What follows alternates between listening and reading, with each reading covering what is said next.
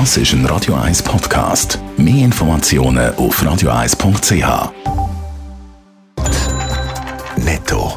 Das Radio 1 Wirtschaftsmagazin für Konsumentinnen und Konsumenten wird Ihnen präsentiert von Blaser Greinicher.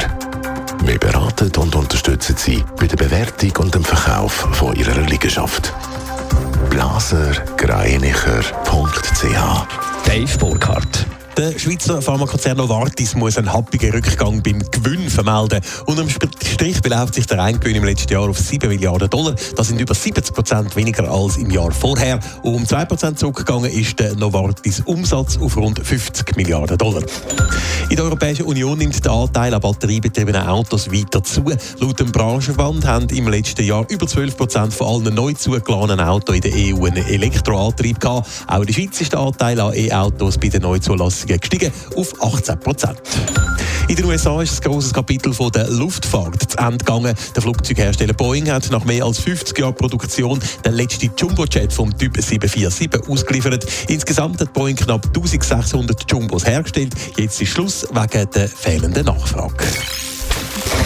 Dem Zuger Kantonsgericht kommt es möglicherweise bald zu einer Premiere. Zum ersten Mal muss sich ein Konzern wegen seiner Rolle beim Klimawandel verantworten. Ein ziemlich spezieller Fall, Dave Burkhardt.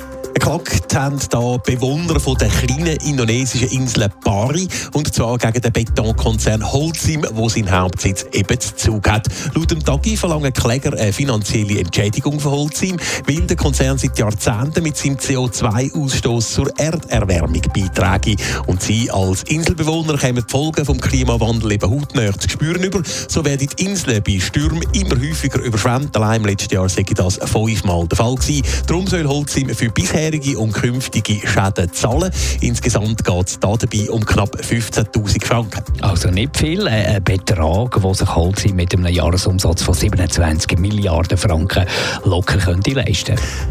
Ja, allerdings ist auch eine Schlichtungsverhandlung zwischen den beiden Parteien im letzten Herbst ergebnislos verlaufen. Und aus Sicht von Holcim ist klar, dass man in dem Fall nicht einfach so aufgibt, weil sollten die Indonesier erfolgreich sein, könnte das eine regelrechte Klagewelle nach sich ziehen, weil Holcim hat weder auf der Insel Bari selber noch dort in der Nähe irgendein Zementwerk. Theoretisch könnte also jedes Unternehmen mit einem grossen CO2-Ausstoß dann verklagt werden. Darum dürfte der Fall für die Schweiz Signalwirkung haben. Entsprechend Dementsprechend gehen Experten davon aus, dass am Schluss dann das Bundesgericht muss entscheiden muss. Netto, das Radio 1 Wirtschaftsmagazin für Konsumentinnen und Konsumenten.